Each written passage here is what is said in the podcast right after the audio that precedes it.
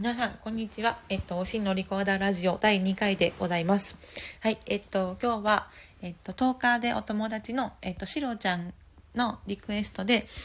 ゼルダの伝説の地上のテーマのリクエストをいただいたので、そちらを演奏させてもらいました。ちょっとフラットが多かったので結構ミスってますが、ごめんなさい、許してください。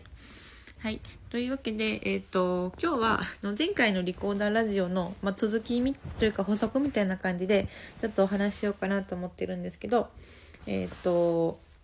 実はですね、そのラジオトークでリコーダーを吹こうと思ったのがJASRAC の絡みのところで、ツイッターだと、JASRAC と提携をしていないので、許諾契約ってやつかな、してないので、そこで上げちゃうとちょっとグレーゾーンになっちゃうんですけど、ラジオトークさんが、その会社単位で、JASRAC さんと契約を結んでくださってるので、基本的にそのラジオトークの配信をした後に、この曲を演奏しましたみたいな申請を、出せば、グレーじゃないというか、きちんと手続きの上でその曲を使わせていただけるっていうことで、ラジオトークで笛を吹いたんですけど、実はちょっと落とし穴があって、JASRAC って何でもかんでも、全部の曲を管理してるわけではなくって、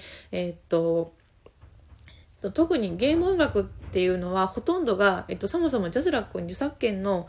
管理を委託してないんですね。なので JASRAC と契約をしてても全然関係がなくって、は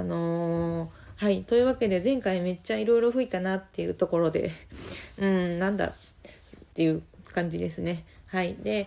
そのゲーム音楽周りだと最近ようやく進展があったのが、任天堂がその YouTube とかのゲームの実況動画とか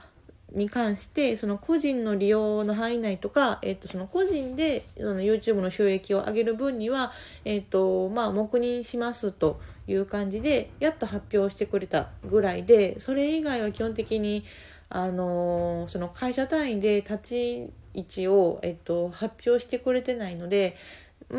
レーなまんまなんですね。で、著作権周りは基本的に申告制なので、その著作権違反をしている時点でその何かもなんていうのかな、罰則があるわけではなくって、著作権持ってる人が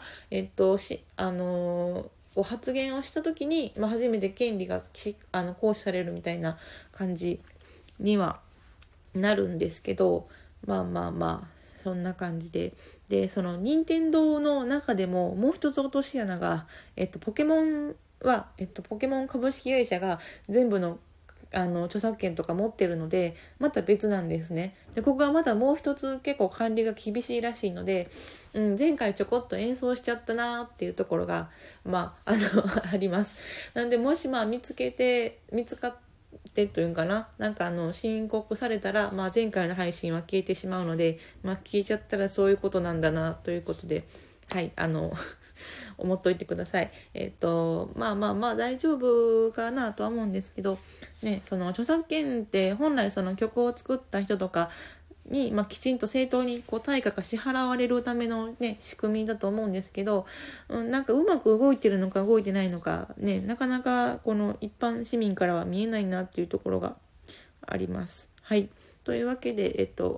今回はゼルダの伝説と著作権のお話でした。はい、もしリクエストがあったら、吹けそうだったら吹くかもしれないです。今回はゼルダをたまたま楽譜がすぐ転がっていたので吹いたんですけど、あんまり難しくて楽譜がないとちょっと音取るの大変なので難しいかも。はい、というわけでおしんのリコーダーラジオでした。バイバーイ。